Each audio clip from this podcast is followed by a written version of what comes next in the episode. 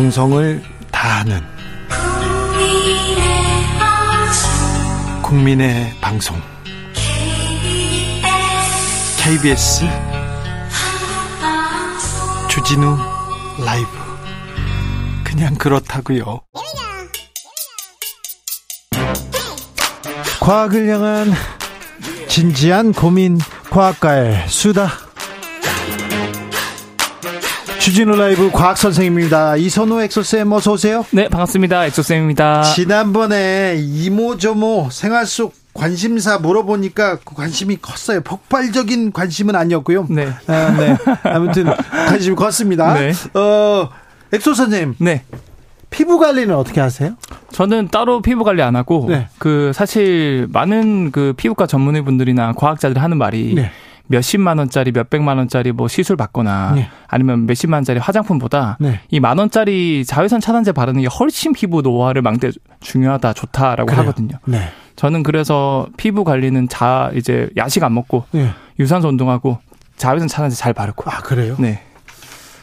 이명박 전 대통령은 저 주, 사 이렇게 잘 맞으셨는데 맞으셨다고 하는데 네. 놨다는 의사가 그래서 그런데 네. 그것도 좀 효과가 있는 것 같은데. 그래서 뭐 외부 시술을 받는 거는 단기적인 효과가 있지만 네. 결과적으로 내 몸 자체를 바꿔야 되기 때문에 네. 그 바꾸는 거는 자기의 식이섭 식이 습관이랑 네. 직접적으로 자외선이 피부 노화를 유- 유발하는데 그걸 막아주는 게 제일 중요하기 때문에 네.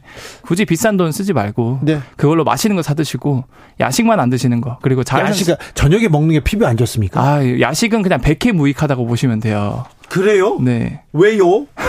그 만족도, 그 행복감 이걸 어떻게 따지려고요? 그래서 인류 배고픈데요? 이 호모사피엔스 자체가 예. 이 인류라는 종 자체가 30만 년의 역사 동안 거의 29만 9,990 900년 정도는 항상 못 먹고 살았어요. 예. 그래서 거기 우리 몸이 잘 적응돼 있다가 네. 최근 한 50년, 100년 사이에 갑자기 너무 영양 과잉이, 과잉이 되니까 네. 우리 세포들이 이거를 감당을 못 하는 거예요. 그래요? 특히 이제 잘 때 먹고 자는 경우는 인류 역사상 거의 없었거든요. 예. 근데 근데 갑자기 먹고 자니까 우리 몸이 적응을 못 하니까 세포들이 막 치료가 안 되고 아, 저녁에 잘 때는 좀 세포들도 자야 되는데. 그러니까 쉬어야 되죠. 되는데 네. 소화 세포들 계속 움직이고 그래서 안 좋다? 네, 그것뿐만 아니라 이제 온몸에 이제 장수 유전자라 그래서 네. 이 시르트윈이라는 유전자가 활성화가 공복 상태에 많이 되거든요. 네. 근데 이제 약식 먹고 자면 이제 전혀 활성화가 안 된다.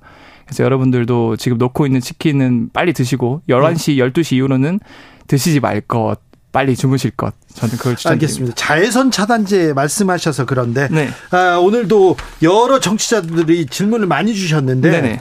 음, 햇빛을 오래 쓰, 쐬면 네. 색이 바뀌잖아요. 그렇죠, 얼굴도 그렇죠. 그렇고 네. 근데 왜 색이 바뀌는 건가요?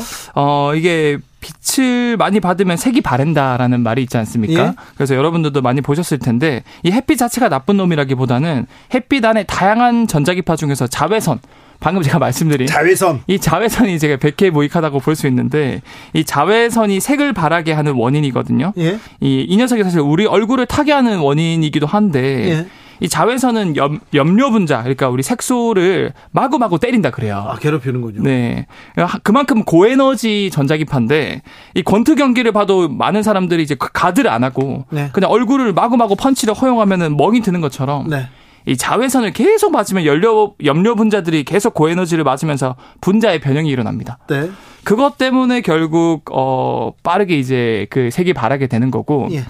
흥미로운 점은 다양한 색깔들 중에서 이 빨간색 차 또는 빨간색 옷 이런 빨간색 계통이 파란색 쪽보다 더 쉽게 더 빠르게 색이 바른다고 해요. 아, 그렇군요. 네. 그게 왜 그런가 봤더니 이 빨간색 계열 염료들이 파란색 계열보다 더 자외선 쪽의 파장을 잘 흡수한다 그래요. 예. 더잘 얻어 맞는 거죠. 예. 그러니, 그러니까 더 쉽게 자외선 공격을 받고 이로 인해서 이제 색이 쉽게 더 바라니까 여러분들도 예를 들어서 차를 구매하실 때 네. 내가 주로 야외 주차장에 주차하거나 주로 야외 활동을 많이 한다. 그러면 이제 빨간색 계열 차는 안 사거나 또는 이제 빨간색 계열 옷은 어, 좀 기피하시고 파란색 계열을 하는 게 좀 과학적으로 낫지 않나. 검은색은 어떻습니까? 검은색도 사실 빛을 많이 흡수하죠. 그죠? 그래서 하얀 색깔 차가 좀더 반사를 잘한다. 어, 그렇군요. 근데 또 하얀 색깔 차는 또 너무 쉽게 먼지라든가 때가 잘 타니까 예. 또 자주 세차를 해줘야 되고 결국 뭐 장단점이 있다. 자, 피부색도 그런데요. 플라스틱 같은 거, 그리고 다른 물질들도 햇볕에 약하죠. 네네 맞아요. 그죠. 이것도 결국 자외선 자외선 기승전 자외선인데 네. 이 플라스틱 같은 분자들도 딱딱한 이유 자체가 얘네들이 이 분자들이 서로 이제 손에 손을 잡고 단단하게 서로 결속력을 가지고 있습니다. 네. 근데 이 자외선 자체가 이 서로 손잡고 있는 거를 공격을 해서 야 너희 손잡지 마 네. 공격을 하는 거죠. 그래요? 이러면서 이제 이 분자 간의 결합이 끊어지니까 이 네. 플라스틱도 시간이 지나면 쉽게 부서지고 너덜너덜해지는 거다. 네. 자외선은 그렇게 백해 무익합니까? 그래도 뭐 역할이 있을 거 아니에요. 어, 사실 자외선이 무조건 나쁘다기보다는 네. 우리 몸에 필요한 비타민 D 흡수에 도움이 되거든요. 그렇겠죠. 근데 그것 때문에 맞자니 자외선을 맞자니 안 피부암을 유발하고 그다음에 피부가 처지고 탄력이 떨어지니까 네. 제가 추천드리는 건 과학적으로 자외선은 피하시고 네. 비타민 D는 사실 그 섭취할 수 있거든요 알약으로. 근데 또 이게 지용성이다 보니까 너무 섭취 많이 하지 마시고 하루 권장량을 알약으로 드시고 자외선은 피하는 게 좋지 않을까. 알겠습니다. 음, 저는 그렇게 추천. 아 하나만 더 제가 말씀드릴게요. 네. 여러분들이 많이 그 모르시는 게 여름에 자외선이 많긴 하지만 네. 그만큼 봄에도 많거든요. 아 그래요. 전국 이제 전국에서 계절별로 봄의 일사량이 가장 높아요 여름보다. 아 봄에 고등학교 때요. 네. 봄에 이렇게 소풍 갔는데 네. 아우 땡볕에 조금 앉아 있었거든요. 네. 아, 친구들 얼굴이 다 벗겨지고 그랬어요. 그래서 이게 사, 사실 사람이란 게 적응의 동물이라서 네. 봄 여름 동안에는 자외선을 막아주는 멜라닌 색소가 많이 만들어져서 네. 가을쯤 되면은 햇빛을 받아도 우리 피부가 견딜 수 있거든요. 네. 근데 겨울 동안에는 멜라닌 색소가 이제 자외선을 양이 없어지다 보니까 멜라닌 색소가 분비량이 줄어들어요. 네. 그럼 피부가 굉장히 취약해져 있는 상태에서 갑자기 봄에 일사량이 쫙 많아지면은 네. 자기 딴에는 봄빛이 되게 따뜻하다고 생각해서 자외선 차단제도 안 바르고 나가지만 네. 굉장히 취약해진 상태이기 때문에 특별히 지금 때. 금방 피부가 노화가 될 수 있다. 알겠습니다. 네. 엑소쌤이 아까 자외선 나쁜 놈이라고 했는데 우리는 나쁜 친구나 나쁜 녀석으로 좀 얘기하겠습니다. 네. 자, 이제 본격적으로 시작합니다. 이제 지금까지는요, 그냥 물어본 거였고요. 네. 어, 지금 자외선 차단제가 나와서 물어본 거였고, 네. 오늘 질문 드리겠습니다. 네. 음, 그, 강아지 키우는 사람들 있잖아요. 네, 강아지. 강아지 키우는 사람들은요, 바깥에 나가잖아요. 네. 그러면 강아지들이 또 옵니다. 네. 그렇죠. 이거, 이거 냄새를 맡아보는 거죠. 네네. 맡아보는 거죠. 그런데 강아지한테 조금 이상한 꼬리꼬리한 냄새 나잖아요. 네, 그렇죠, 그렇죠. 아, 이 냄새, 치즈 냄새 같은 냄새. 네. 이 냄새는 뭡니까? 이거 강아지들만 맡을 수 있나요, 그거? 이게 사실 저번에 이 주진우 라이브에서 예. 질문 주신 청취자 질문인데 강아지 고양이 발바닥 냄새 맡으면 뭔가 꽃순내라고 그래서 네. 이 뭔가 그거 좋아하는 사람들이 있어요, 또. 어 맞아요. 저도 네. 고양이 한 마리 키우는데 네. 굉장히 냄새가 고소하게 좋거든요. 좋아요? 약간 그 옥수수 칩 냄새 같기도 하고 그래요? 버터향 같기도 하고 예. 이게 왜 나냐 했더니 사실 이 냄새의 원인 자체는 고양이 강아지 자체가 아니라 이 모든 동물들은 자기 피부에 이제 공생이라 그러죠. 세균들이 살고 있어요. 예. 그래서 이걸 피부 상재균이라 그러는데 어 아무리 우리가 깨끗하게 씻어도 강아지 고양이의 발바닥을 깨끗하게 씻겨도 이 세균들이 100%다 사라지는 건 아닙니다. 세균이군요. 네. 근데 세균이라고 해서 무조건 나쁜 건 아니고요. 예. 끊임없이 피부 상재균이 몸속 이 면역 세포들과 상호작용하면서 도움을 주고 있거든요. 예. 아무튼 강아지나 고양이 발바닥에 땀이 흐르는데 그 땀 속에는 이 세균들이 어 되게 좋아하는 먹이들이 이제 지방 단백질 같은 성분들이 포함되어 있어요. 예. 그러니까 세균들이 이제 고양이 강아지 땀을 흘리면 그 땀 속에 있는 성분들 먹고 분해 산물이 나오는데 네. 그 분해 산물이 우리가 느끼는 그 버터, 꽃순내 이 휘발성 물질이라 그래요. 예. 그래서 결국 강아지 고양이 발바닥 냄새는 이 세균들이 만들어낸 분해 산물이다라고 볼 수 있죠. 그럼 사람한테, 사람 겨드랑이에 나는 냄새도 세균들이 만들어낸 겁니까? 아, 이거 굉장히 훌륭한 질문이십니다. 네. 사실 우리 사람 겨드랑이에도 피부 상재균들이 살고 있어요. 네. 어, 특히 겨드랑이 같은 경우는 일반적인 온몸에 있는 땀샘이랑 다르게 네. 일반적인 땀샘은 대부분 성분이 100% 물이거든요. 네. 근데 겨드랑이에는 아포크린샘이라 그래서 아, 이거 냄새 나요. 맞아요. 거기에는 지방 단백질이 많이 섞여 있는데 아이고, 고등학교 때, 어, 친구들, 어우, 여름에, 어우, 냄새 납니다. 거기에 있는 물질을 이 겨드랑이에 사는 세균들이 먹고 분해 산물을 만들어내고 그게 이제 암내를 만들어내는데 정말 다행히도 전 세계 인종을 다 조사를 해보니까 한국인만 유일하게 네. 일본, 중국도 아닙니다. 네. 한국인만 유일하게 돌연변이가 생겨서 네. 이 피부 상재균이 먹을 수 있는 먹이가 잘 배송이 안 된다 그래요 겨드랑이로. 그래서 그러면 한국인만 제일 그래도 청결하고 냄새가 덜 나는 편이네. 그렇죠. 액취증이라 그래서 전 네. 세계에서 한국인이 냄새가 제일 안 난다. 있다라고 볼 수 있는 거죠. 아이고, 네. 지금 질문이 많은데요. 수업 시간 다 끝났어요. 네, 종쳤습니다. 오늘도 감사했습니다. 과학 커뮤니케이터 이선호 엑서쌤이었습니다. 감사합니다. 네, 감사합니다. 교통정보센터 다녀올게요. 김한나 씨.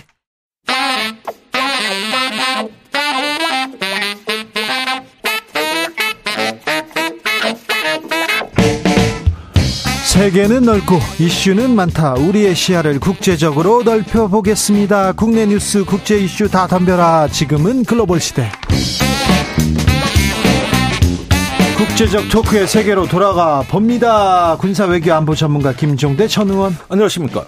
세계적인 평론 스케일 임상훈 인문결 연구소장 어서 오세요. 안녕하십니까. 네. 아, 김종대 의원님은 중국 다녀오셨어요? 네, 그렇습니다. 토론회 다녀오셨어요? 아니 뭐 그냥 뭐 대화죠 뭐 네, 간담. 네. 국제적으로 예. 막 유명하신 분이니까. 근데 음. 중국에서 우리를 좀 어떻게 생각합니까? 어떻게 좀 괜찮습니까? 네, 저는 미국이나 중국이나 지금 처지가 비슷한 게 뭐냐면은 네. 역시 국내 문제예요. 그러니까 그 코로나 3년을 봉쇄했잖아요. 네. 너무나 고통스러웠거든요. 예. 그러다가 이제 시민들의 어떤 그 저항으로부터 국가 정책이 바뀐 거예요. 예. 매우 중요한 선례를 남긴 거거든요. 네. 그러니까 지금 그 소비라든가 여러 생활이라든가 이런 면에서의 그 정상성 회복이라는 게 굉장히 중요하고 저 어디 시골에 가도 그 시진핑 저 주석이 많이 인심을 잃었단 말이에요. 아, 그동안에 고통스러우니까. 네. 그러니까 다시 민심을 수습해야 되고 이런 어떤 내후 외환이 있다면은 이제는 내후 그러니까 안의 근심을 줄여야 된다는 게 매우 절박하더라. 이런 게 미국하고 비슷합니다. 제가 보기에 초강대국이라고 하는 G2가 네. 역시 국내 문제가 국내 문제가 제일 중요하죠. 예. 그래서 예. 우리를 어떻게 생각합니까? 좀 바뀌었습니다. 그러니까 예. 내우가 있는데 외환까지 있으면 안 되잖아요. 네. 그 내우 외환 아니에요. 예. 그래가지고 외환은 좀 적었으면 좋겠고 한국하고는 같이 가고 싶다. 아 그래요? 예, 그러니까 저번에 시진핑 그 주석이 LG 디스플레이 공장에 온 거라든지 정재호 주중대사에 대한 신임장 그 좋죠. 제정이라든지 이런 일련의 어떤 한국에 대한 유화적 움직임이 있었어요. 그리고 한국이 기술이 우수하기 때문에 중국엔 필요한 존재거든요. 근데 이렇게 해서 좀 걱정을 줄이고 싶은데 이번에 워싱턴 선언이라든가 네.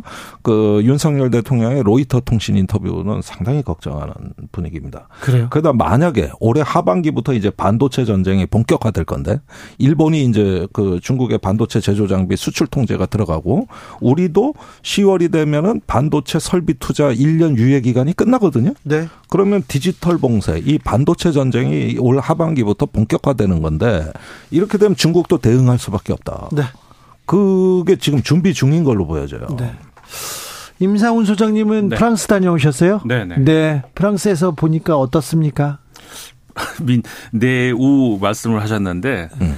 그 프랑스의 좀 마크롱 대통령도 최근에 그, 그 개헌, 아, 개헌이 아니라 좀 입법을 이제 그, 그 통과시키고 저 건너뛰어 가지고 그 예, 대통령령으로 네. 통과시키지 않았습니까? 그 이후로 인심을 민심을 많이 잃었어요. 예. 그래가지고 그걸 어떻게 회복을 해보려고 하는데 어그 국민들이 당한 상처가 이번에 굉장히 큰 것 같아요. 예. 그리고 쉽게 그 마음을 열 준비가 안 돼 있는 것 같아서 그 현재의 그 프랑스 정부의 고민은 어떻게 하면 다시 그러니까는 그 한 번 뺨을 쳤잖아요. 네. 근데 맞은 사람이 화를 풀지 않는 이상은 그 그 미안해라고 한다고 이게 통하는 게 아니기 때문에 그 고민이 큰 것 같습니다. 그래서 뭐 중국도 오고 외교 실, 실용적인 외교 얘기도 하고 그러는데 아직은 국민의 마음을 다독이지는 못하고 있군요. 그렇죠. 그리고 이제 중국과의 관계도 프랑스 마크롱 대통령이 그런 발언을 했다고는 하지만 그, 네. 그 발언이라는 것이 아시아 문제에 우리가 너무 끼어들면 안 된다. 이게 무슨 의미냐면 대만과의 어떤 그런 문제에 있어서 중국이 하는 대로 좀 놔두지 그걸 우리가 왜 참견을 하느냐. 중국을 좀두 둔하는 듯한 그 발언을 했었단 말이에요. 네. 근데 이제 일, 소위 그 큰 틀에서 중국의 어떤 그 갈라치기 외교랄까? 그러니까 미국의 그 우방 국가들을 어떤 연합체를 좀 흔들어 버리고 싶은 근데 그런 차원에서 이제 그 어, 마크롱 대통령의 이번 지난번에 그 중국 방 어, 방문 이거를 이제 중국에서는 성과라고 보는데 네.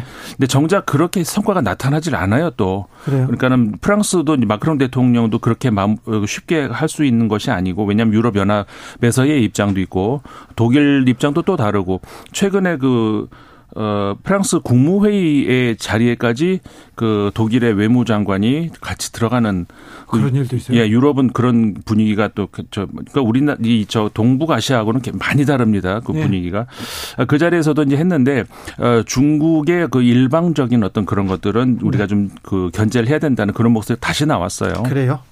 자, 오 지금 그 저, 저스틴 트레도 캐나다 총리 방한했고요. G7 정상회의 있고요. 그다음에 한미일 정상회담 있고요.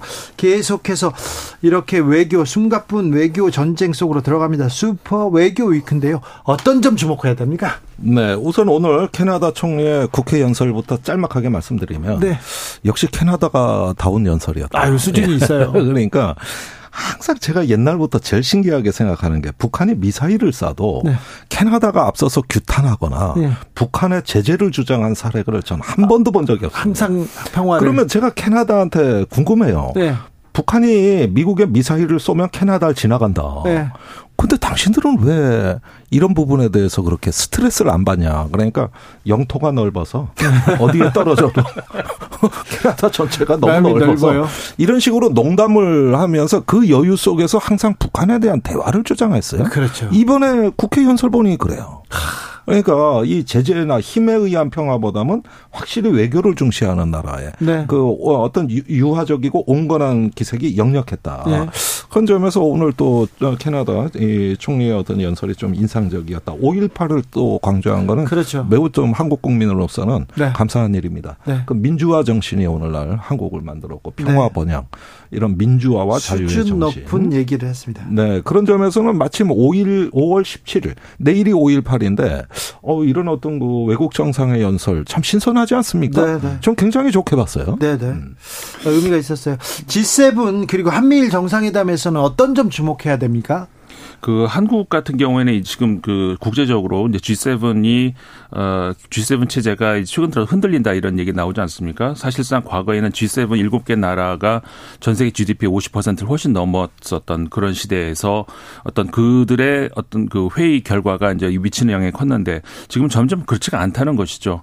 어 브릭스의 목소리가 점점 커지고 있고 브릭스가 더 확장하려고 하고 있고 그렇기 때문에 G7은 앞으로 확장이 될 수밖에 없다.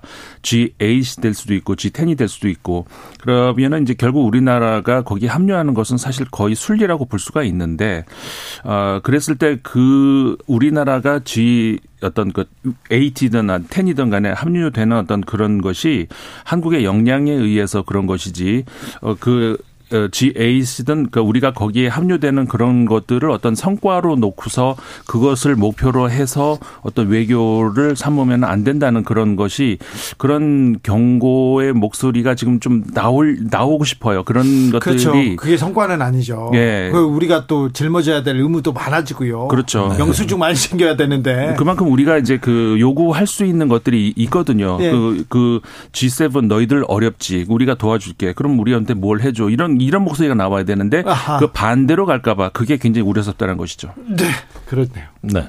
사실 이번에 G7 회의에서 이제 제가 보는 포인트는 어그 러시아와 북한에 대해서는 뭐 한 목소리로 어, 그 침략자를 규탄하고 도발을 규탄하는 건 무리 없이 되는데 중국에 대해서 어떠냐.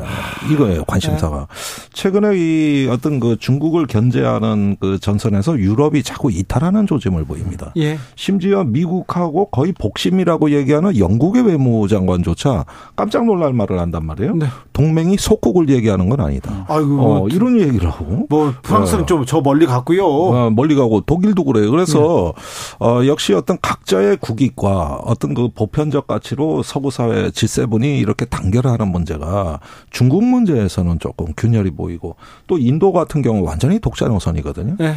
어, 러시아에 대해서도 심지어 그렇습니다.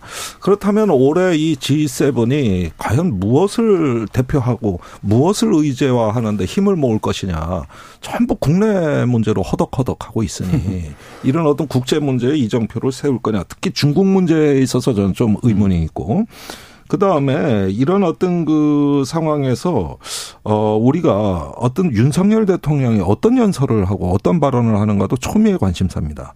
지금까지 윤 대통령은 일본도 못 쫓아올 정도로 멀리 나가셨어요. 아이고 좀. 예, 그 핵무기를 동원한 확장 억제라든가 아이고. 이런 부분은 일본이 논의에 참여 못 하거든요. 아이고. 비핵 국가기 때문에. 네. 그래서 좀 나가도 많이 나가셨거든요.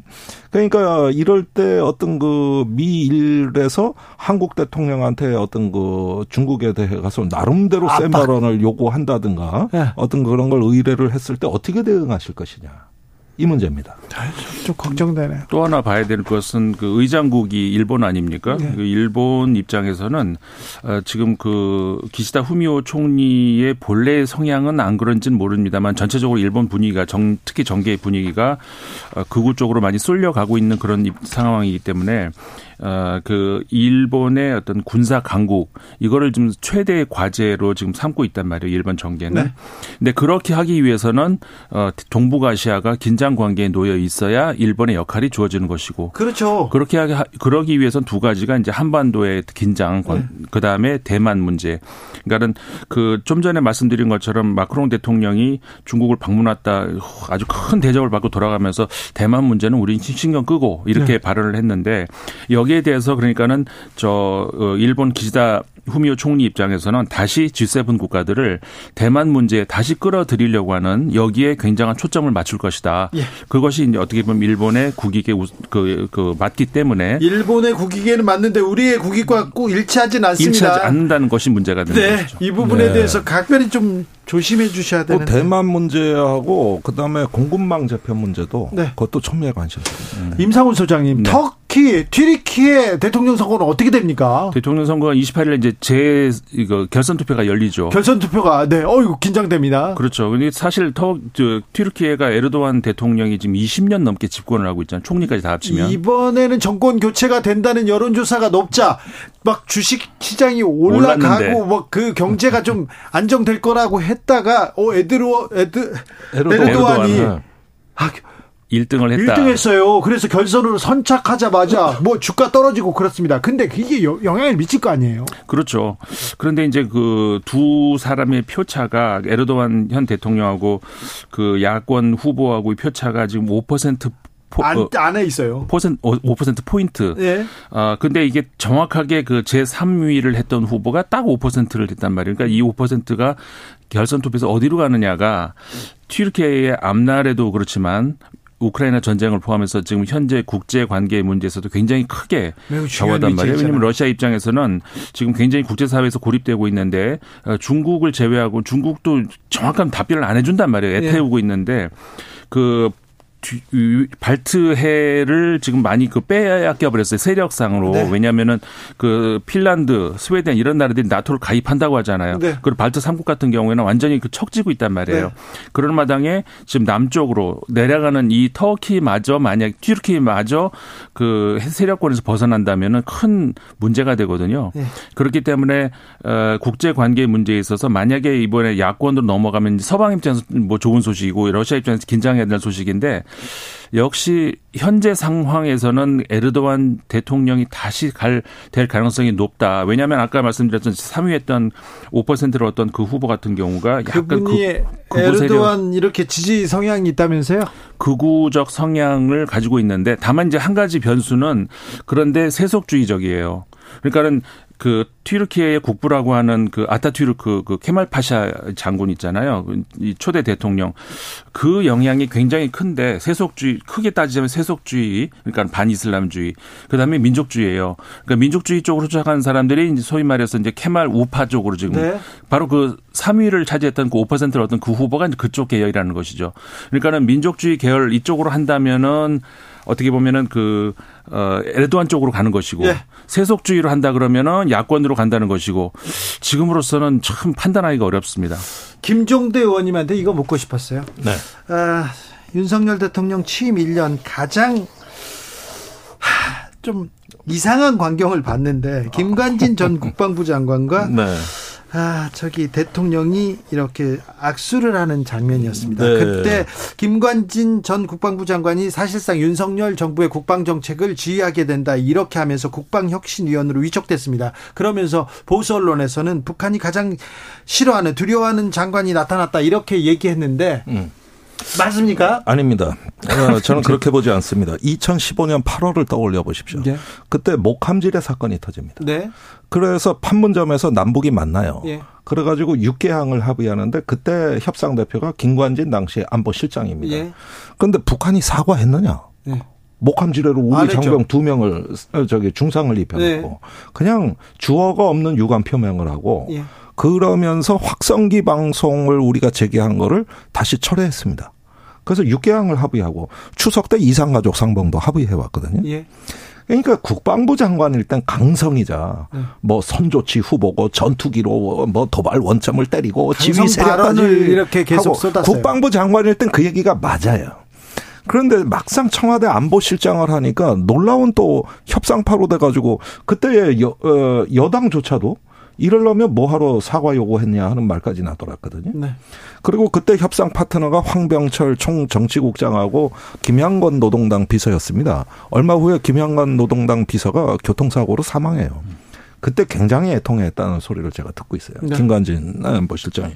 이렇게 보면 이분은 겉은 강해 보이지만은 또 나름대로 어떤 자리에 따라 가지고 북한하고도 상당히 깊은 어떤 그 어, 밀월 관계를 만드셨던 분이고 이분은 그럼 장점이 있긴 하네요. 아니 그렇죠. 그런데 문제는 이분이 그 국군 사이버 사령부 심리전단 네, 예. 댓글. 여기에 댓글 조작에 지금 유죄 판결 받은 그렇죠. 상태거든요. 대법원 판결을 남겨 놓고 네. 있어요. 파기완성돼 고등법원부터 다시 하는 거죠. 네. 그러니까 이런 부분에서 보면은 정말 파악이 안 된다. 네. 이렇게 딱 부러지게 뭐 북한이 들여온다. 이렇게 얘기할 수 없다.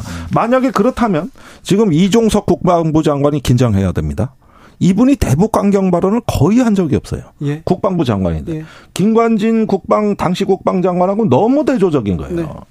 네. 그렇게 되면은 이제 저기 이종섭 장관이 아니요. 어, 긴장해야 어. 근데 김관진 전 장관이 북에 대해서 너무 과격 발언을 이렇게 쏟아냈을 때 여권 내에서도 굉장히 불안감이 컸어요. 그리고요, 음. 어, 윤석열 검사가 이그 사이버사 댓글 조작하던 검사잖아요. 맞습니다. 윤석열 검사가 그 당시에는 뭐라고 했냐면, 야, 댓글 조작할 나라 지키는 군인이 댓글이나 쓰고 있는데 누가 그런 걸 두려워하냐? 그런 군인은 그런 그런 얘기를 하셨어요. 네. 그러니까 정작 기소한 분이 지금 대통령이시고. 자, 그런데 두 분이 이렇게 만났습니다. 음. 그런데 미국 대선은 트럼프와 바이든으로 바이든과 트럼프로 이렇게 정해집니까? 가능성이 높죠. 지금으로서는. 진짜로요? 예. 어, 그, 올 여름 전에는 이제 그 완전히 그, 그, 대세가 기우지 않을까 싶은데, 트러- 어, 양쪽이 고민은 있어요. 민주당 같은 경우에는 바이든 현 대통령이 인기가 너무 없어요. 그래가지고 정책적으로 실패, 저, 실수를 너무 많이 했고, 그러면 진짜로 트럼프 전 대통령의 컴백 가능성이 아, 있습니까? 아, 지금으로서는 굉장히 높아요. 높아요? 사법 리스크가 지금 줄줄이 기다리고 있는데, 때리면 때릴수록 커지는 게 트럼프예요. 야, 그렇다면서요. 네, 그래가지고 뒤숭숭하네요. 예, 지금 그, 그니까 저 공화당 입장에서도 고민이고, 하- 지금 본선에 나갔을 때 그, 그, 우- 뭐랄까, 그 위험 요소가 너무 많거든요. 아이고. 그런데 예선에서는 때리면 때릴수록 더 단단해집니다. 그렇기 때문에 공화당 이- 그 고민은 바로 그 점. 아니 우리는 어떻게 해야 돼요? 남북 관계를 위해서 조 바이든 대통령은 아무것도 안 하고요. 트럼프 대통령은 또 막무가내 자기 멋대로 하려다가 말고요. 어찌해야 됩니까? 그러니까 아, 그런데 가만히 있어야 되느냐, 럭비공이라도 던져야 되냐, 이거예요, 지금. 예, 지금 아, 그런가요? 트럼프가 기원하게 되면은 저는 전 세계 민주주의의 악영향이 심각할 것이다. 지금 지금 나라 꼴이 민주주의 주요국들이 다 엉망진창입니다. 그렇죠. 이런 상황에서 이제 그 사법 리스크를 안고 했을 때 전 미국 정치가 시계 제로라고 보는데요. 이건 진짜 한국에 미치는 영향도 너무 커서요. 아, 영향을 너무 많이 받아서. 긴장 안 할 수가 없어요. 현실 정치의 도덕성도 필요 없고, 김- 정치적 올바름도 필요 없고. 임상훈 소장이었습니다. 감사합니다. 감사합니다. 저는 다음 주 아니죠. 내일 오후 5시 5분에 돌아올게요.